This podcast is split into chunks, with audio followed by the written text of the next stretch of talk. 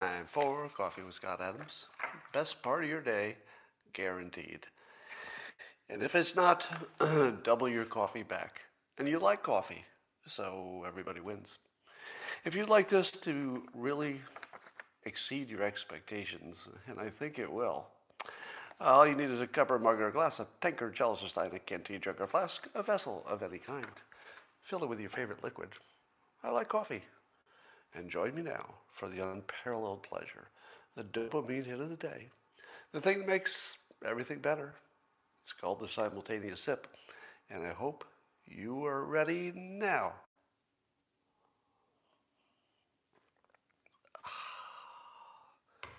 Well, if that wasn't enough excitement for you, you can see that there's going to be a whiteboard presentation later. Yes, yes, it's that good. But let's talk about all the things. Uh, in my ongoing segment of Joe Biden evolving into Donald Trump, we now have Biden playing golf while there's a crisis on the border. So remember, every time you see Biden just evolving into a version of Trump, just remember who told you it was going to happen months before it did.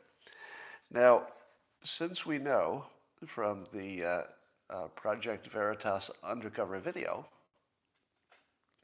we know that CNN, at least according to their technical director who was caught on camera, we know that they actively try to make Joe Biden look like he's you know vital and young and, and fit. And they said it out loud, you know, directly said, we're trying to make him look like he's a healthy guy. And I have to compliment whoever dressed him for the photo shoot because you don't see him golfing. I don't know if there any photo. I don't know if there's any video. Is there any video of him actually golfing? Because I, I'd sort of like to see his swing, if you know what I mean. But my compliments to the wardrobe uh, propagandist. He looks really good.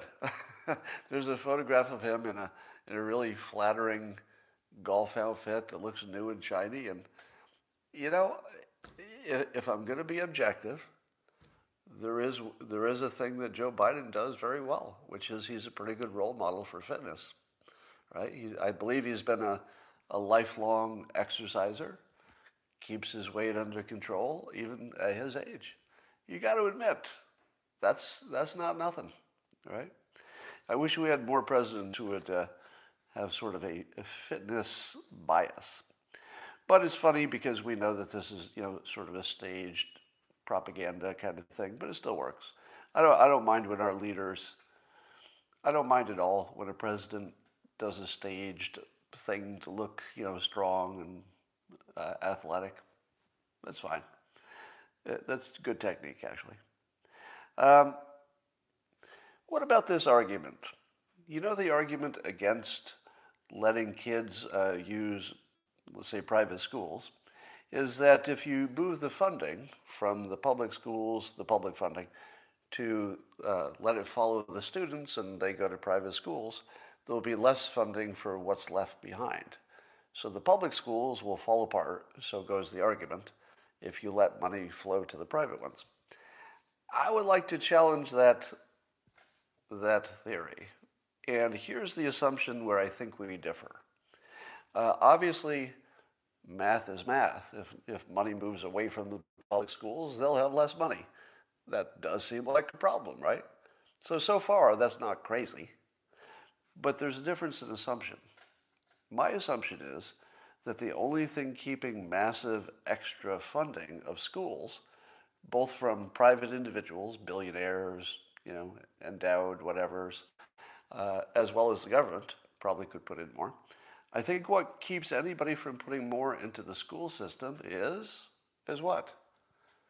What smart person pours money into a, a broken system that can't be fixed? Nobody, right? So there's you would be forgiven for believing that whatever money we have is a fixed pot, and that if we move some of it, there will be less left over here.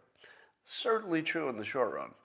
But it seems to me that because of teachers' unions, they've created this broken and unfixable system called the public schools.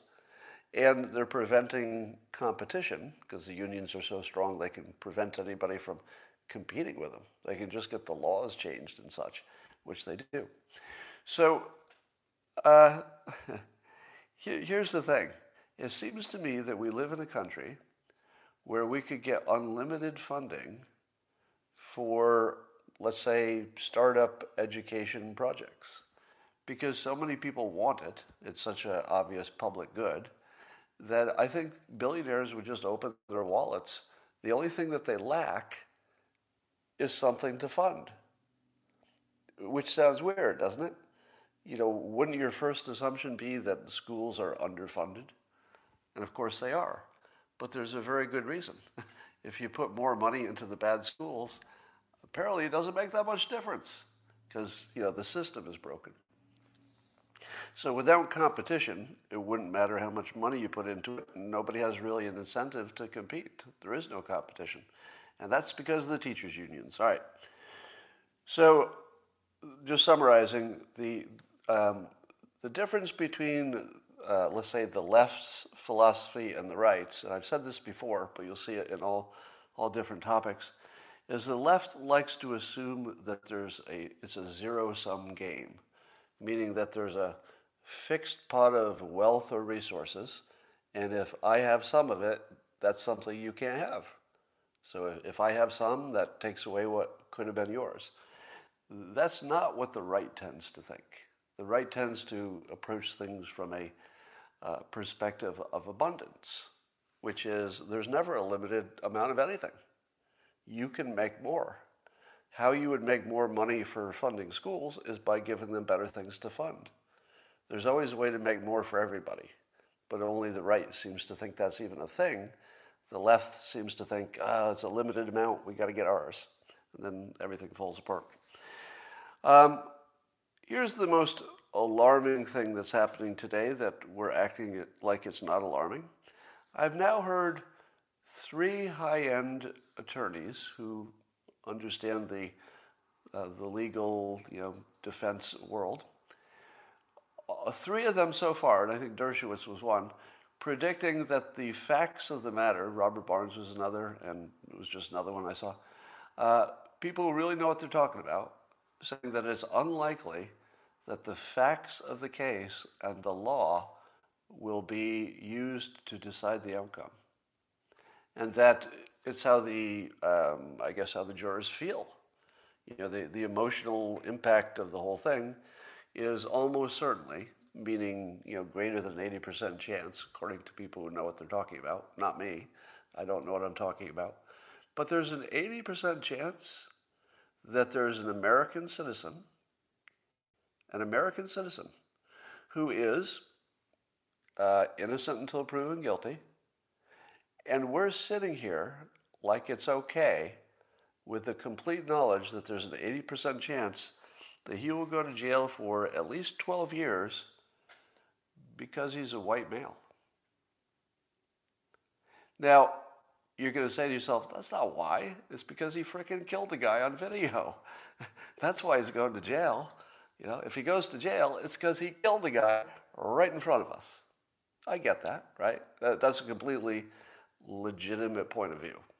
It may not be technically exactly what happened because you kind of need to know his state of mind and such. But certainly we watched, we watched something that the professionals have deemed a homicide, and I'm not arguing that it's a homicide. So certainly the human actions had something to do with it, but still, you have to support the system, right? It's not always about the person. You know, you could imagine there are cases where you just need to punish some person, bend a rule to do it. But can you, can you break the system in this case and just say, well, and apparently this wouldn't be the one time this happens, obviously, but why are we okay with this? why is it okay? Because, and I have to be more careful about how they say that, say this. I'm not saying that Chauvin is innocent or guilty. That's actually irrelevant to my point. My point is that his innocence or guilt won't be part of what puts him in jail or not. It's just not part of the decision. That ain't right. So, what will be part of the decision, if not the law and the facts? And again, this isn't my opinion. This is people who are in the law and know what they're talking about. If they're not going to be used, isn't it a racial outcome? And how is it not, really? How is this not? I don't want to use the L word because as soon as you use the L Y C and you know, you know the, that word, then it then it becomes a whole, you know, it's a distraction. But clearly, the entire world is watching him getting ready to go to jail for 12 or more years because he's a white male. Now, he might also, let me be very careful, he might also be completely guilty. The, I think the prosecution made a pretty good case. But that's not what he's going to jail for. According to the people who know what they're talking about, they're not even going to look at that. They're just going to vote on how they feel. How is that okay? I guess we just don't have an alternative, right? Nobody's got a better idea. And so, so we'll just say, well, okay, here's my theory. The only reason that's okay is that we've been brainwashed. That's my theory. That you would not put up with this for a second if the, if the media had not told you to do it. now, not directly, but the media has created a situation where this guy's guilty and justice requires him to be punished. Right? And that, and that narrative existed long before we even saw the defense's case, long before we saw the prosecution's case, which I assert, again, is very strong. So I'm not saying he's, I'm not saying he's innocent of anything. Prosecution made a good case. It's just not going to be used to decide his fate. I'm not cool with that. I just don't know what to do about it. So here's an interesting thing. So now, you know, we know this, uh, and, and, by the way, fact check me on this following thing because I don't follow the vaccination stuff too closely. But my understanding is that the J&J vaccination is sort of being pulled back temporarily while they're looking into whether it's causing some exotic uh, or rare blood problems. But apparently, our, the state of our data and reporting is so bad that we don't know if it's rare. Apparently, it's kind of hard to tell who's having what kind of reactions. Now, I hate to be a conspiracy theorist. Theorist, he lied. Okay, I love to be a conspiracy theorist. If I could be one thing, it would be a conspiracy theorist. So I kind of like it. And here's my conspiracy theory. So you've got billions of dollars at stake in these vaccinations. I guess the government is paying it, but billions of dollars. And you've got three competitors, right? Three big uh, pharmaceutical competitors. Uh, two of them are making this mRNA newer kind of vaccination, which requires two shots. Would you rather have something that's newer and you require two shots, or something that's been around so long we understand the risks a little better in terms of the technology, not the specific shot, but the technology. And you only need one. Which of those do you like better? Well, it's obvious, right? It, if you if you could take the one that's always worked forever, and you only need one, right? Now, here's the part I need to fact check. The people who are getting the the second shot and having all the symptoms, the J and J one doesn't have those side effects, right? Can I get a fact check on that? It, are, when I say side effects, I mean the, the feeling of the flu and like you got knocked out and stuff. Um, and people are saying that the other vaccinations had some side effects too. We just don't know if they're significant. All right. So on paper, the J and J shot would be better because it's one, better one shot instead of two, Better because it doesn't have the side effects that might make you lose a day of work.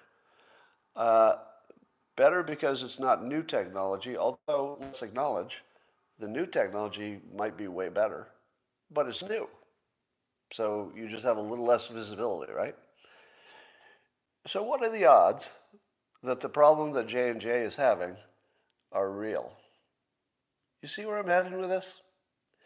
Do you know who is the biggest, I think, just you know, visually, it seems like, who, who would be the biggest funder of the news? It would be pharmaceuticals, wouldn't it? They're the biggest funders of the news because they buy advertising on the news. And so the news has taken a side, basically. Now, it doesn't look like it. If you're just consuming the news, it doesn't look like they took a side. It looks like they're just reporting the news, right? The news says the J&J thing has a problem. The news, these are just the facts. No propaganda here, right? Just the facts. Uh, a problem has been raised. J&J is looking into it. A little bit more reporting, a little bit more reporting on that. Hey, did you notice a little bit more reporting? Do you see the subtle difference between paid propaganda? I'm not saying that's happening, by the way. I'm just saying, could you tell the difference between just reporting the news and deciding that you wanted to kill one of the shots because the other two companies spend more on advertising. Which, by the way, I don't know if that's the case. I doubt that's exactly the case. But my problem is, I used to live in a world where I could rule this out.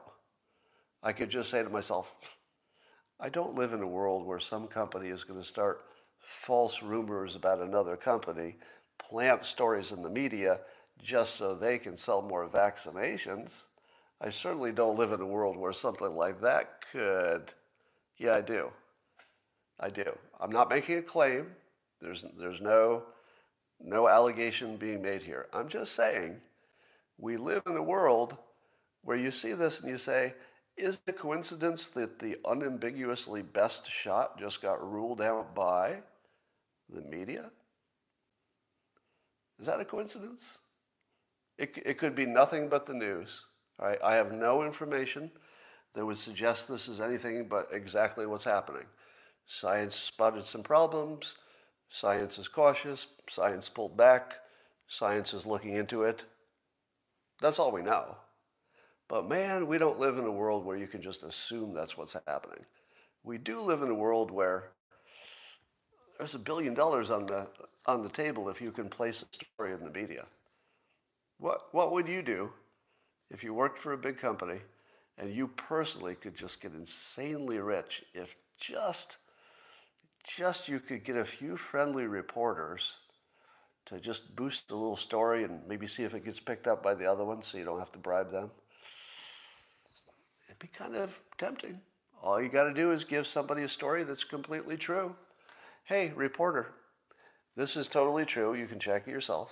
We've seen some problems with side effects with our competitor's vaccination. Do you think this is a story?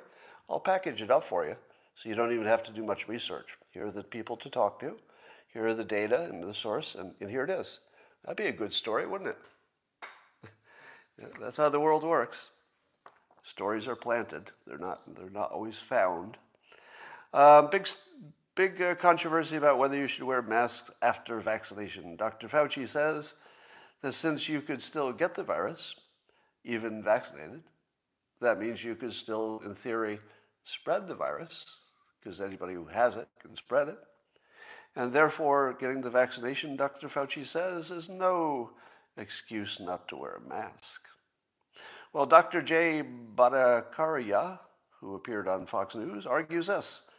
He said that because of that argument, Dr. Fauci is probably the number one anti vaxxer in the country. Boom, reframed. Boom. Here's his argument.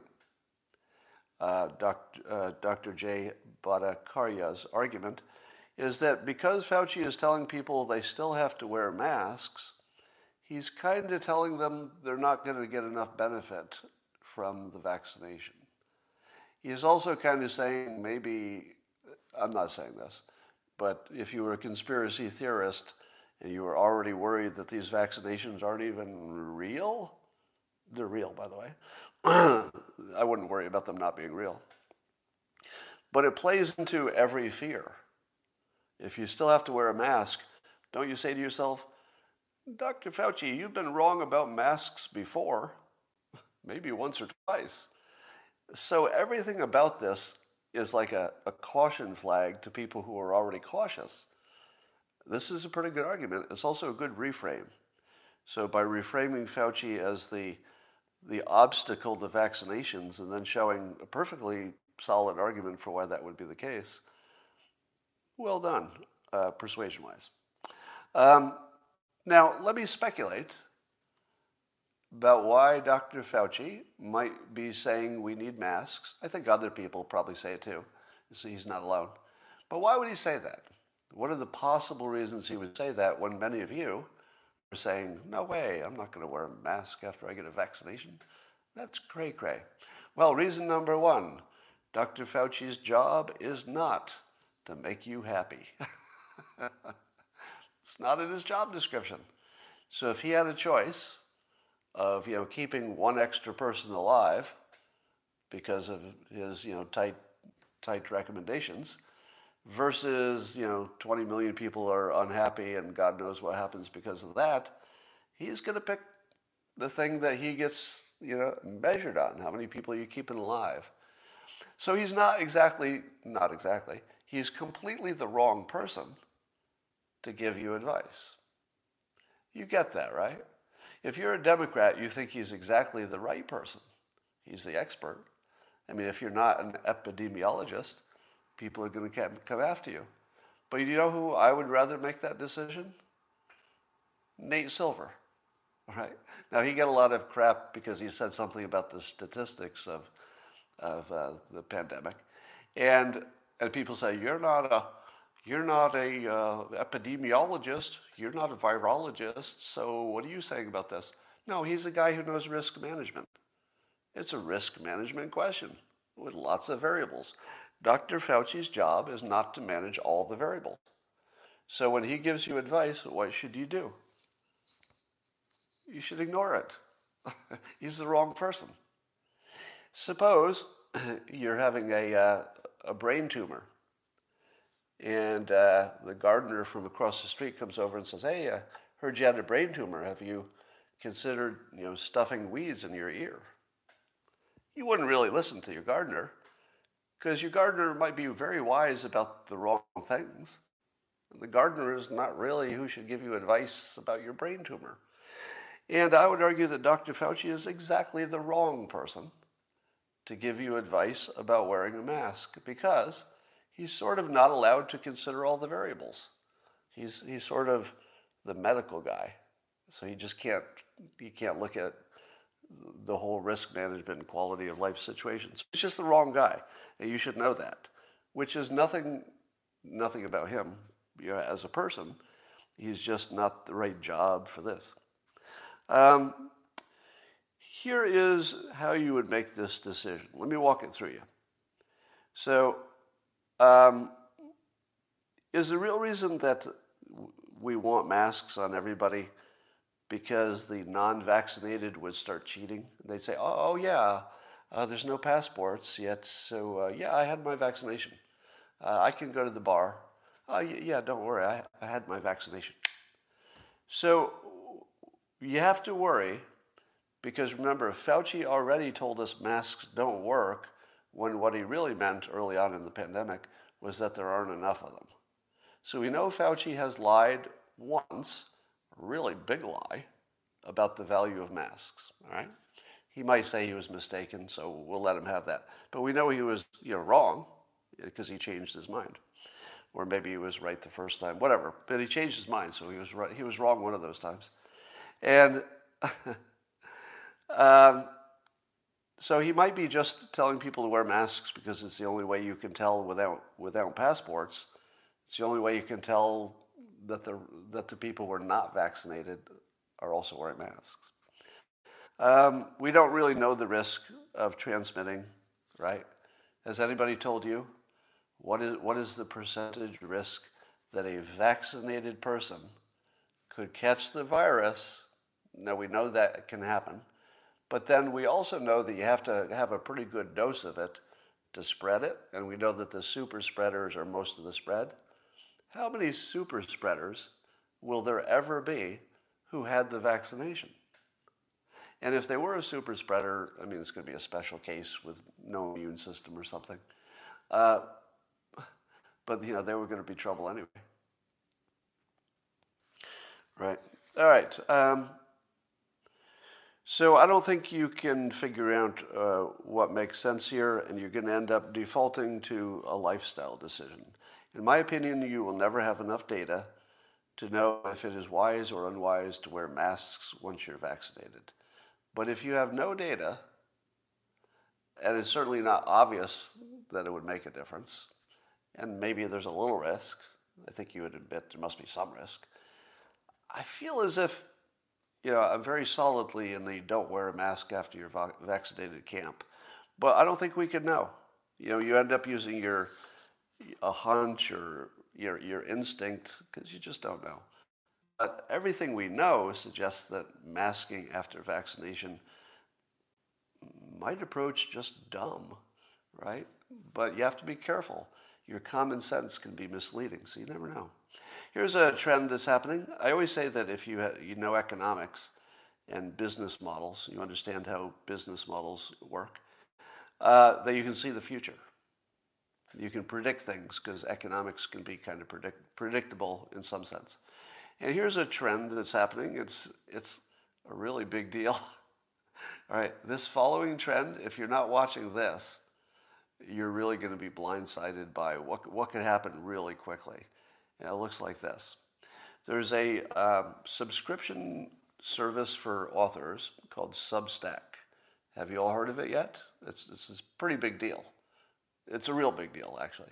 It's called Substack.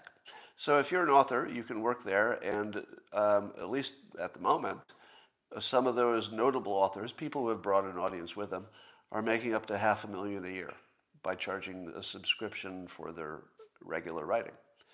At the same time, New York Times and Wall Street Journal writers are somewhere in 120,000 per year range.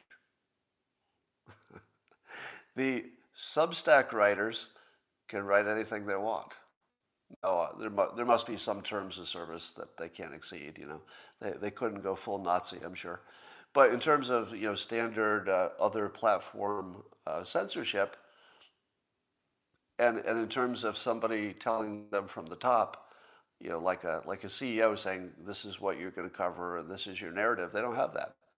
So Substack, because it's way more profitable than working for one of these propaganda, you know, uh, legacy platforms, is going to suck off all of.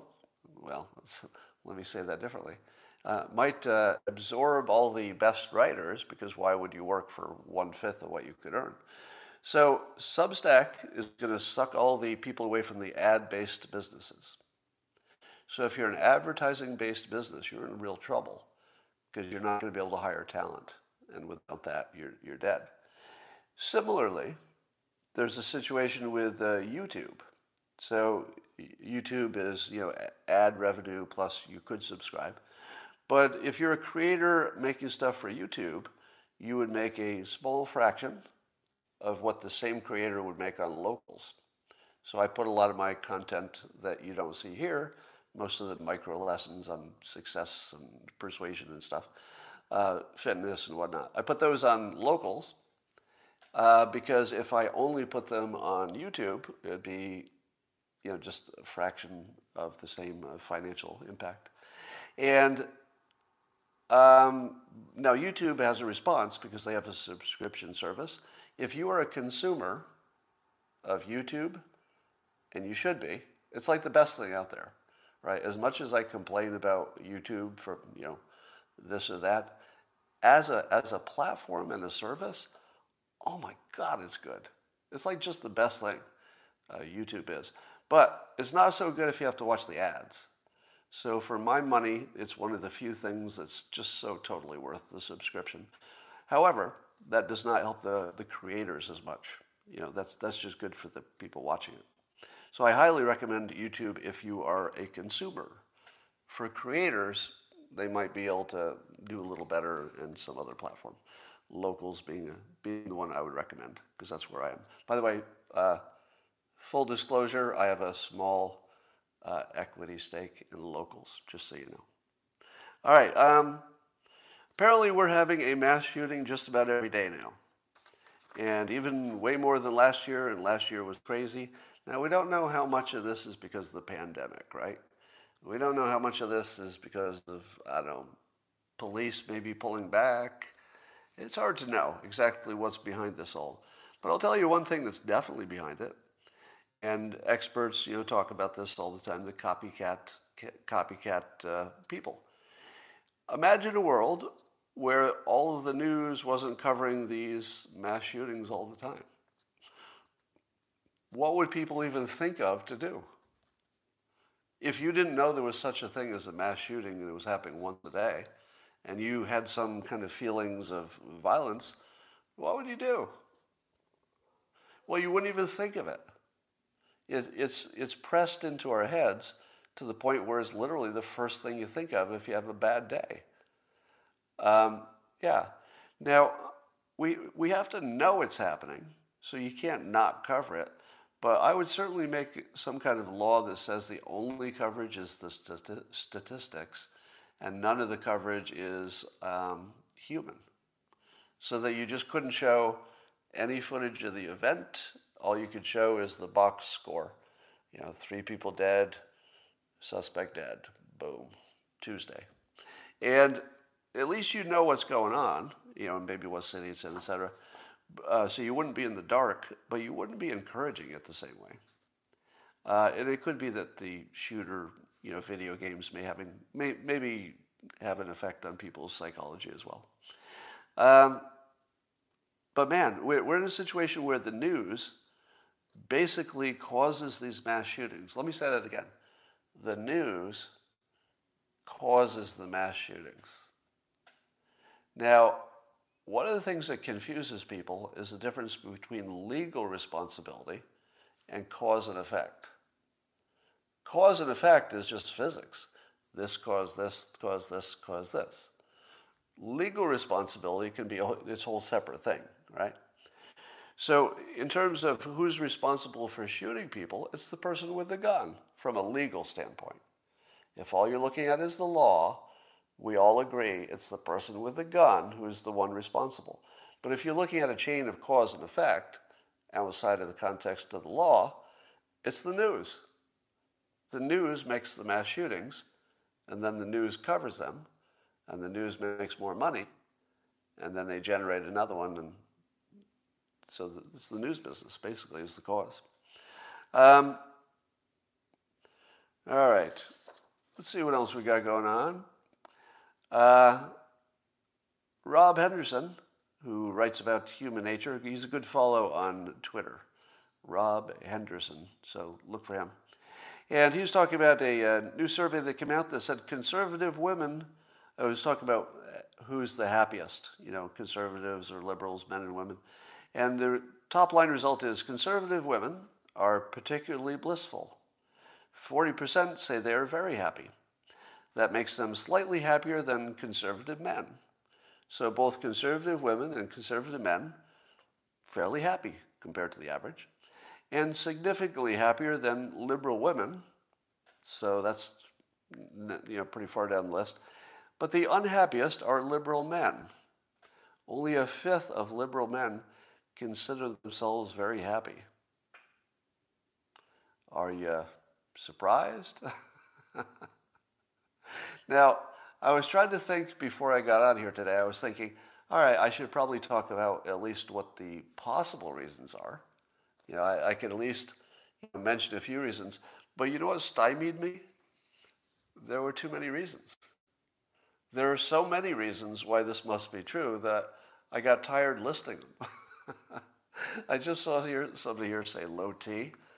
You're not wrong.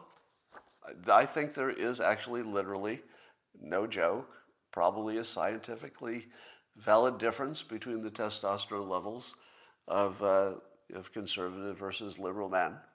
And I don't think that's, I think that would actually hold up, like literally.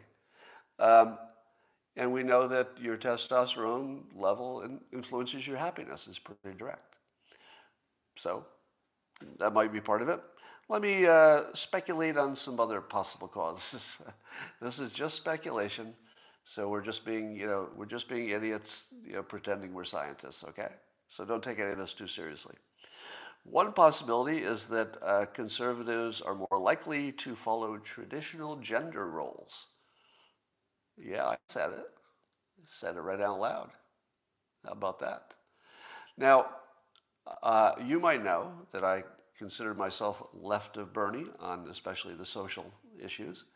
And I certainly don't feel like anybody should ever be pressured to do any traditional gender roles.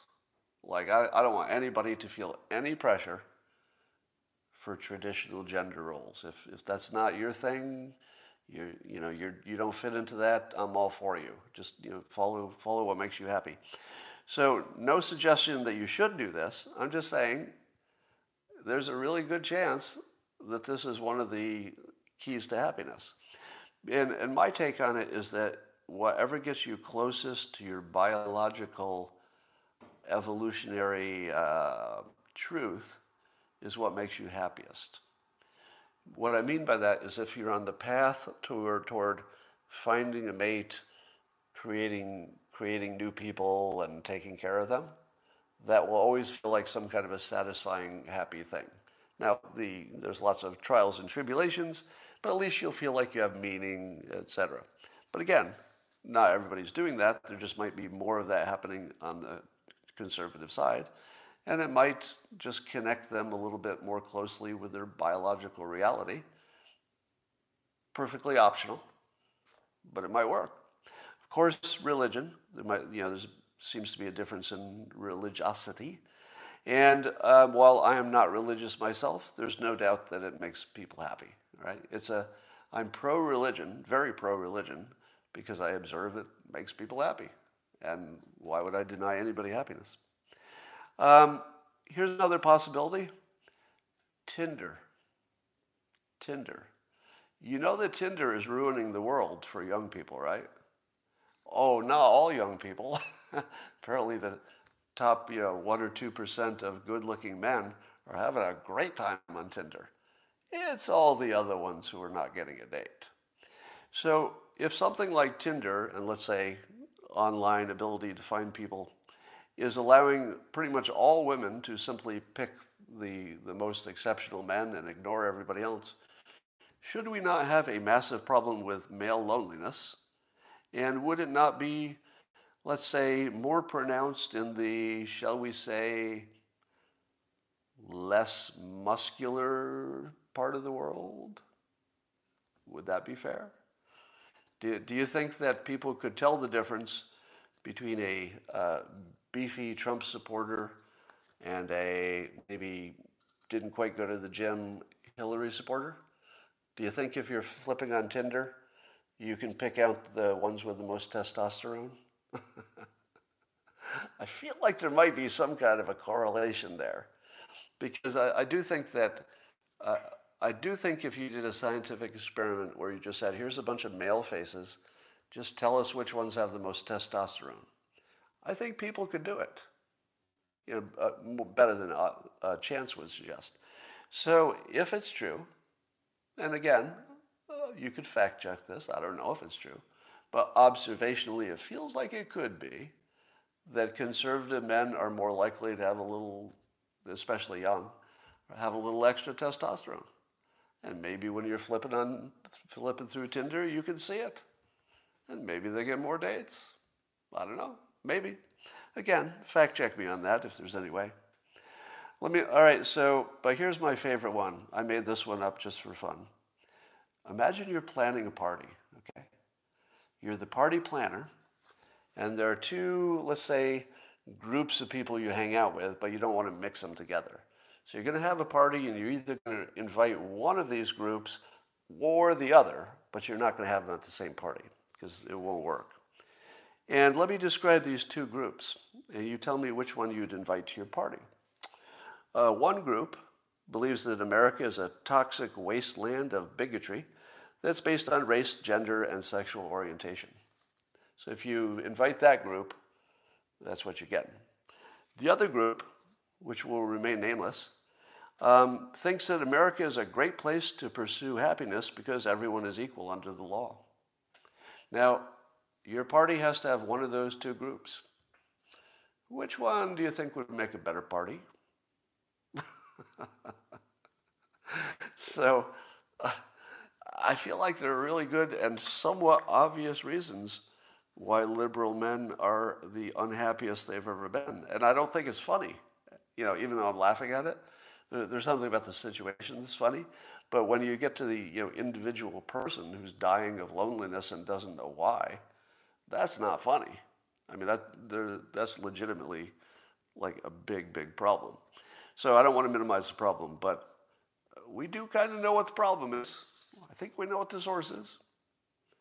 All right, you want to go to the whiteboard? Are you ready? Okay. I believe that one of the problems that liberals have that conservatives have less of, and again, everybody's different, but sort of a generality, is that um, sometimes, and maybe I shouldn't even make this liberal versus conservative. Yeah, just forget that part. This is just different ways of looking at the world. If you, there are two ways to look at success, and this is just a slice of success, right? Not, not all of it. And I'm going to reframe something for you.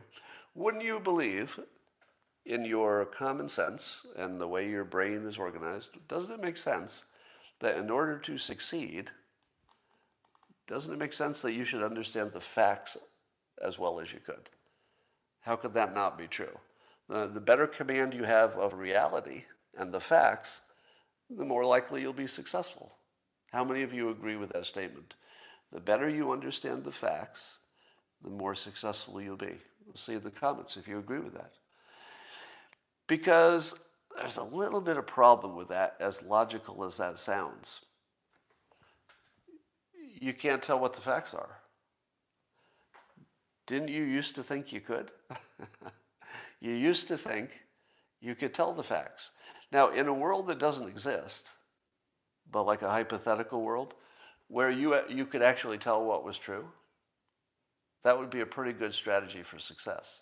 Oh, the more you know about what's true, the, the more you can craft the right strategy. That makes perfect sense. But you don't live in that world. You have a perfect strategy for a world that just doesn't exist. How many more times do you have to see in the last 12 months that the facts change right in front of you? What you thought was true yesterday just isn't true today. So if you use what's true as your main filter, you're just going to run into a wall over and over again. Sometimes it'll work great, but there'll be a lot of walls. Now, let's say you were irrational and you said to yourself, I don't know why this thing works, but it seems to work, so I'll just keep doing it. Well, what are the facts you're using to determine you should do that? I don't really have any. Because your life is mostly this stuff, where you test stuff and you observe what happened. If you walk down to one door of your house and every day a baseball hit you in the head, but you couldn't figure out where it was coming from or why it always hit you in the head when you walked out one door but not the other, wouldn't you still stop walking out that door? You wouldn't have a randomized gold standard trial that is scientifically valid, but you still have to make decisions. So if one door always hurts you and the other door doesn't, you're going to do what works without knowing anything about the facts. So if I can sell you just on the concept first, now let me fill in some examples. Because until you see some examples, this is just nonsense, right? right? Here are some examples. Here's something that's true, as far as we know, that bigotry exists in the United States, especially. Uh, well, that's just what we're talking about. Bigotry exists and it influences the outcomes of things, and that it's unfair. That feels like those are facts in the United States. Bigotry exists, it influences outcomes, and it's unfair. So that's what's true. So suppose you built a strategy around what's true. How would that work out for you? Well, you would be miserable, and you would probably be directing your attentions in the wrong places. But you'd be working on facts. Suppose you worked on what works instead. Let me give you an example what that would be. Acting as if you control your own destiny by your actions. Is that true? Do you control your own destiny by your actions? It feels like that's only a little bit true, right? Well, yeah, somewhat, but what about all these other things? Those are pretty big, right? I'm not saying it's true that you can control your future by your actions. What I'm saying is that everybody who believes it's true gets a better outcome. You're going to start to see it in a minute, right? Following what is true throws you completely off the path of success. following what um, you're simply acting like is true, which is that you control your own outcomes, will make you act in that way, and you're going to get pretty good results. Let me give you another one. Uh, this might be true that you're not the best at a given task. So let's say there's something you're going to be doing, and it's just true you're not one of the good ones at this thing. So if you if you base your strategy on based on what's true, you're going to be going into it with low confidence. And what does that predict? Well, low confidence predicts low performance. But suppose instead of dealing with what's true, that you're bad at this, whatever this thing is, you say to yourself, ah, I'm going to exceed expectations. And you just tell yourself that. Yeah, I'm totally going to exceed expectations. I'm going to nail it this time. Is it true? Well, there's no truth or fact to it whatsoever. It's just something in your head. But it would make you perform better. A little bit of confidence might calm you down and you might perform better than you expected. So again, if you if you start your strategy based on the facts and what's true, you you just run off the trail. If you just imagine a world that's true, it's very useful. Here's another one. Um, here's a fact science can't prove God exists. All right, hold on, hold on. There are lots of different religions. So, for this example, let's say that uh, science can't prove that somebody else's religion exists. Okay? They can't prove somebody else's religion exists. Yours is fine. Um, so the facts are that science can't prove somebody else's religion exists. But it's also true that religion makes people happy. Definitely. Religion makes people happy, makes them more successful. I think they live longer, right? And healthier. I believe that the science is completely consistent about that. So, should you go with what's true, which is, ah, I, I can't do a science experiment and find me some God, so I don't know if I can deal with it that way. But what, suppose you just go with what works. Seven generations of your family worshiped God, they all did great. So you do it. And it works out great. Let me give you another one. Um, let's say uh, unions are good for workers and we should support them. Doesn't that sound completely reasonable? Now, I don't want to get into too much the, you know, the argument of you know, unions are good or bad. But I would say most people, most Americans would say unions have a role and they've made the world better, especially for workers. So, isn't it a fact that unions are good for workers and we should support them? And if you took that as a fact, you'd have a certain set of policies. But here's, a, here's another view teachers unions, teachers unions don't work because their opponents are children. The only union that has as its opponents children. you, you can't take the teachers' unions and throw them in with the argument in which it's adults against adults. The teachers' unions is the only one where it's adults in the teachers' unions whose opponents are literally children. That's not where you want a union. I want a union where I've got a powerful force, let's say the owners of the company on one side, and then the, the workers, uh, you know, they get together to equal the force. And then you've got a nice competitive, you know, productive competitive situation. Everybody gets what they want. That's not the teachers' unions. The teachers' unions are they're treating the children as the enemy. That's not fair. Now I know technically, you know, they're negotiating with their bosses for raises, but that's not how it works out, right? So here's my point. Every time you get stuck in what are the facts, you're probably leaving out some options that might be better. No two situations are alike. Clearly, there are plenty of cases where you should just follow the facts. Maybe you can recognize them when you see them. But my point is that following the facts slavishly is a loser strategy because you don't know the facts. And believing you do is what leads you over the cliff. All right. Um, I got one more story here, maybe two. In the Washington Examiner, uh, writer Eddie Scarry, or S C A R R Y, Scarry, uh, is writing about how the media is treating the uh, Daunte Wright um, tragic shooting and death.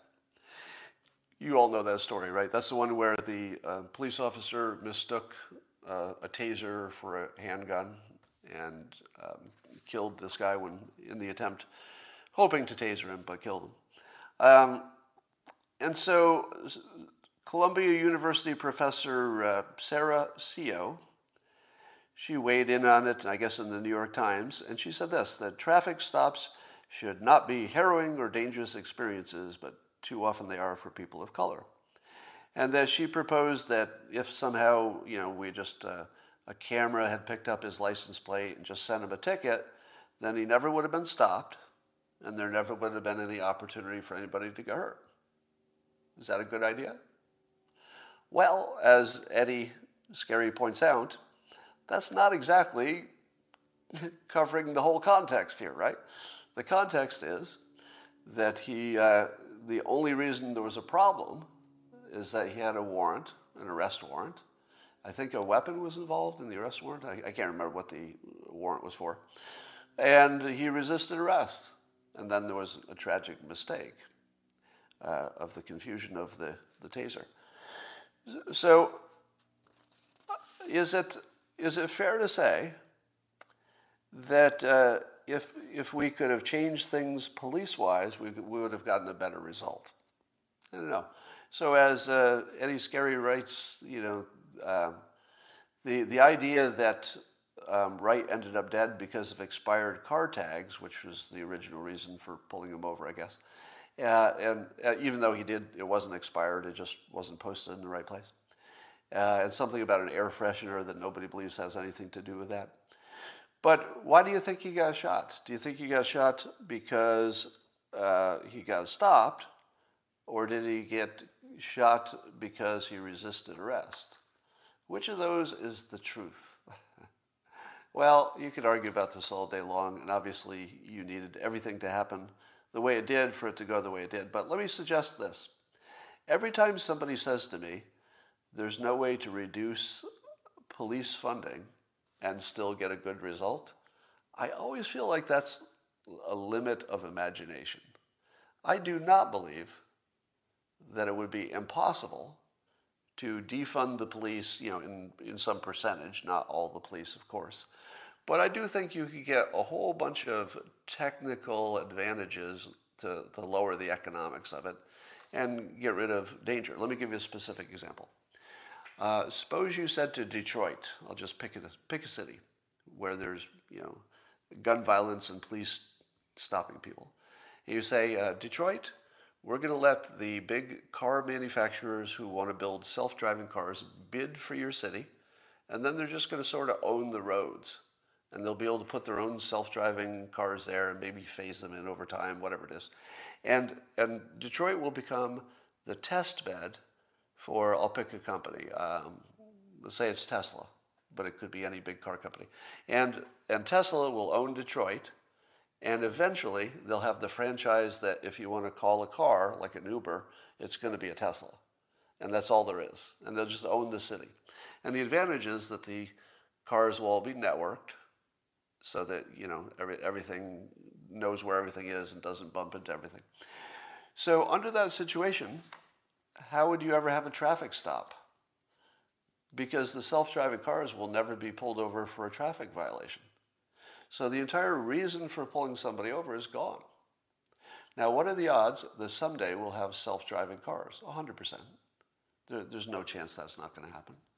What are the odds that someday we'll only have self-driving cars? Well, that might take longer, but it's 100%. I don't think there's any chance that we're going to let perfectly safe self-driving cars on the road with, you know, crazy organic, you know, defective humans driving them. That's crazy.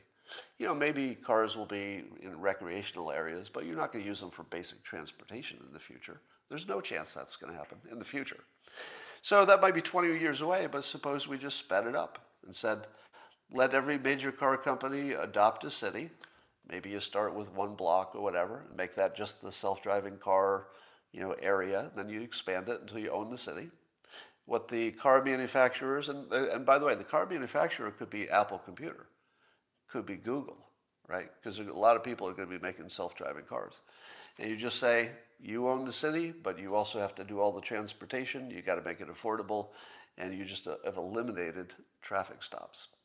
Now, how do you arrest somebody who's got an arrest warrant if you don't stop them in a car? Well, I somewhat tongue in cheek said the police could have an override button and just make your car drive to the police station so you could be, you know, safely get, you know, take you out of the car without trouble. Uh, I don't think literally you want the car to drive to the police station, but it could. Yeah, it could. Now, I heard uh, some people say that we'll never have self driving cars everywhere because it could get hacked. And then, you know, what would happen then if it got hacked?